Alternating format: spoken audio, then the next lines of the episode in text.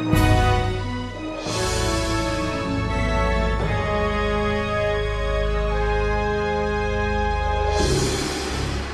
ศชาติชาดกเรื่องมโหสถบัณฑิตผู้ยิ่งด้วยปัญญาบารมีตอนที่หนึ่งร้อยแปดสิบเก้า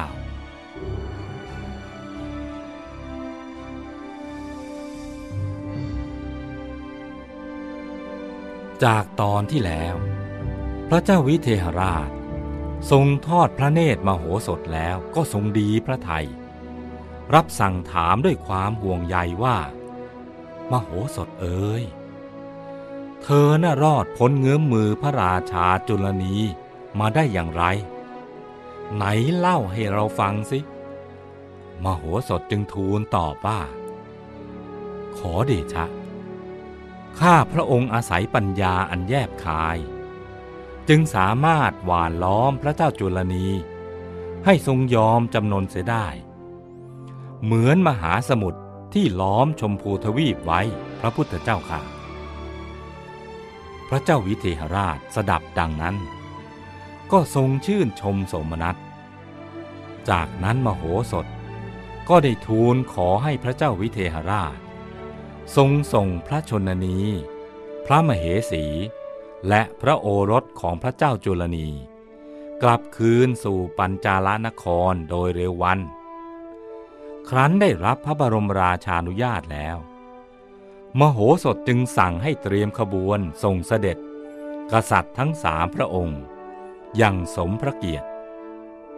พระนางนันทาเทวีทรงดีพระทัยที่จะได้กลับไปหาพระราชสวามีแต่ก็ทรงเศร้าพระทัยที่จะต้องจากพระราชธิดาไปในวันเสด็จกลับปัญจาลนครพระนางทรงสวมกอดไว้แนบพระอุระจุมพิษที่พระเศียรเบาๆแล้วตรัสล่ำลาด้วยความเป็นห่วงว่าลูกรักแม่ลาละนะเจ้าอยู่ทางนี้นะก็จงปรนนิบัติพระสวามีตามเยี่ยงอย่างขัตติยะราชกุมารีอย่าให้เป็นที่ขุ่นเคืองเบื้องยุคลบาทนะลูกนะเมื่อต่างร่ำลากันและกันแล้วกษัตริย์ทั้งสามพระองค์ก็เสด็จขึ้นสู่ราชพาหนะแวดล้อมด้วยเหล่าจาตุรงคเสนาอย่างสมพระเกียรติครั้นแล้วขบวนเสด็จก็ค่อยๆเคลื่อนออกจากมิถิลานครเดินทางเข้าสู่เขตแดนปัญจาลนครโดยลำดับลำดับนั้นพระเจ้าจุลนีทรงต้อนรับพระราชมารดาพระเทวีและพระโอรสด้วยความเอิบอิ่มพระทัยตรัสถามพระมารดาว่าเสด็จแม่พระเจ้าวิเทหราชนะทรงปฏิบัติกับเสด็จแม่อย่างไรพระองค์ทรงเบียดเบียนเสด็จแม่ให้ได้รับความเดือดเนื้อร้อนใจบ้างไหมพระเจ้าค่ะพระมารดาสลากเทวีตรัสตอบว่าเจ้าน่ะตรัสอะไรอย่างนั้นพระเจ้าวิเทหราชน่ะช่างดีกับเราเหลือเกิน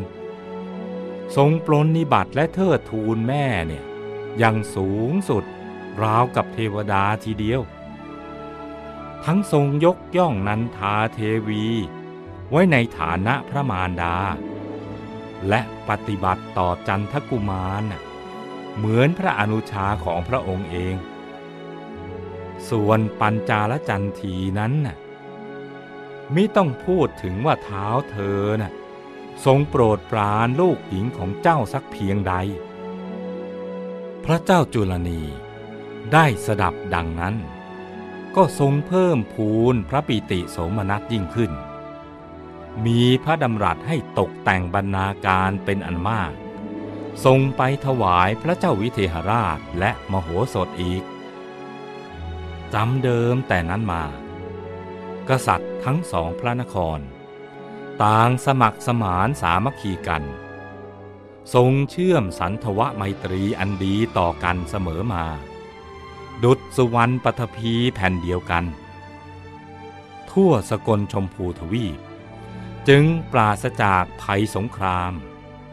ประสบแต่ความสงบร่มเย็นตลอดมาพระนางปัญจาลจันทีพระธิดาของพระเจ้าจุลนีทรงเป็นที่รักที่โปรดปรานของพระเจ้าวิเทหราชยิ่งนักพระนางปฏิบัติพระองค์สมฐานะมิได้บกพร่องเลยทั้งพระนางอุทุมพรเทวีก็ทรงพระเมตตาพระนางปัญจาลจันทีเสมือนพระกนิษฐาไม่ได้มีพระหทัยหึงหวงแต่อย่างใดพระนางปัญจาลจันทีทรงตอบแทนมิตรไมตรีที่พระนางอุทุมพรมีต่อพระองค์ด้วยการเคารพยกย่องและให้เกียรติพระนางอุทุมพรดุจพระภักคินีอย่างเต็มพระทัยความสุขสำราญและความรื่นรมในพระราชวังจึงแผ่กำจายไปทั่วพระนครสองปีต่อมาพระนางปัญจาลจันทีได้ประสูติองค์รัชทายาทถวายแด่พระเจ้าวิเทหราชสมดังพระมโนรสของพระสวามีข่าวมงคลนั้นยิ่งก่อให้เกิดความปรีดาปราโมทย์ไปทั่วแคว้นวิเทหรัฐพระราชกุมาร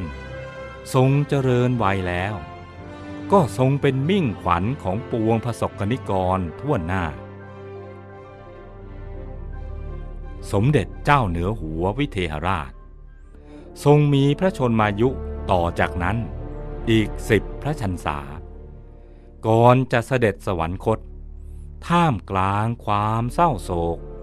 ของบรรดาพระบรมวงศานุวงศ์และเหล่าข้าราชบริพารผู้จงรักภักดีเมื่อราชบัลลังก์แห่งวิเทหรัฐว่างลงท่านมหาบัณฑิตดำริว่าแม้พระกุมารจะยังทรงพระเยาว์อยู่ก็จริงแต่พระองค์ก็ทรงพระปรีชาสามารถเหมาะสมอย่างยิ่งที่จะได้ครองราชย์สืบต่อจากพระราชบิดานับแต่นี้ไปเนี่ยชาววิเทหรัฐก็จะสงบร่มเย็นภายใต้ร่มพระบรมโพธิสมภารของพระองค์มโหสถปรารภถึงเหตุนี้จึงได้จัดให้มีพระราชพิธีบรมราชาภิเษกเชิดชูพระราชโอรสขึ้นเป็นบรมกษัตริย์ตามโบราณขัตติยราชประเพณีภายหลังจากถวายราชสมบัติแด่องค์รัชทายาทแล้วมโหสถก็หวนรำลึกถึงคำปฏิญญาของตนที่ได้ถวายไว้แด่พระเจ้าจุลนีว่าเมื่อใดพระเจ้าวิเทหราชเสด็จสวรรคตและหากว่าตนน่ะยังมีชีวิตอยู่เมื่อนั้นแหละตนถึงจะมีโอกาสได้รับใช้พระเจ้าจุลนีมโหสถใคร่จะรักษาคำสัตย์นั้นจึงได้เข้าเฝ้าพระราชาเพื่อทูลขอพระบรมราชานุญาตเดินทางไปรับราชการที่ปัญจาลนครขอเดชะข้าพระองค์เคยถวายสัตย์ปฏิญาณแด่พระเจ้าจุลนีพระอัยกาธิราชของพระองค์ว่าเมื่อพระเจ้าวิเทหราชเสด็จสวรรคตแล้วข้าพระองค์จะเดินทางไปรับราชการในสำนักของพระอธิราชจุลนีบัดนี้ถึงเวลาแล้วที่ข้าพระองค์จะต้องเดินทางไปปัญจาลนครพระพุทธเจ้าค่ะพระราชาพระองค์น้อยทรงทัดทานว่าท่านบัณฑิตท่านน่ะเปรียบเหมือนบิดาของเราอย่าเพิ่งทิ้งเราผู้ยังเด็กไปเลย